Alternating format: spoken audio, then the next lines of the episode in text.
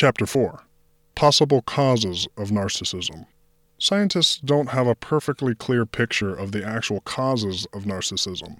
Most psychological studies point to a family environment that is different from that of the normal, healthy person.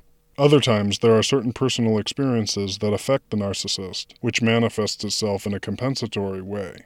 A family that pampers and protects the child excessively can create a high sense of entitlement, which is taken out of the family arena as well.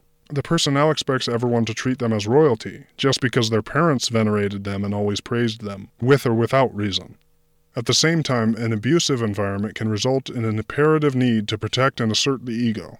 This can create the narcissistic personality disorder since the person now overinflates their own ego due to an ingrained habit of defending themselves against attack or minimization of their identity by family members. At the same time, an indifferent or neglectful family can make the child develop NPD, since the person gets used to lack of love as the main reality between people. The narcissist learns to channel their own attention and affection into themselves. They are now conditioned to think people are meant to act like strangers and not care about others. Relationships are frivolous, selfish, business, etc. Personal experiences that take place during childhood years can affect someone to such an extent that they develop NPD. For instance, if the person has reasons to feel inferior compared to their peers, an entire psychological complex is born. It is well known that superiority complex doesn't really mean the person affected has a strong belief in their own superiority in relation to others.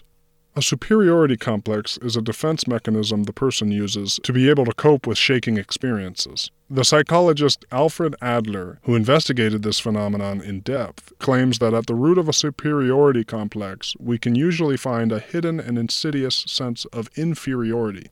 This mechanism is based on an attempt to repress, deny, and cover up for the feeling of inferiority.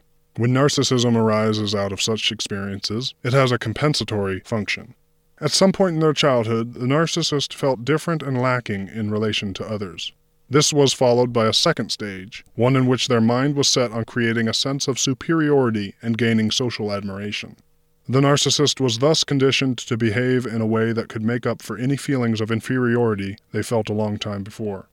When narcissism is already developed, those feelings are hidden deeply in the person's subconscious, and consciously the narcissist experiences mainly a sense of entitlement and an exaggerated self image.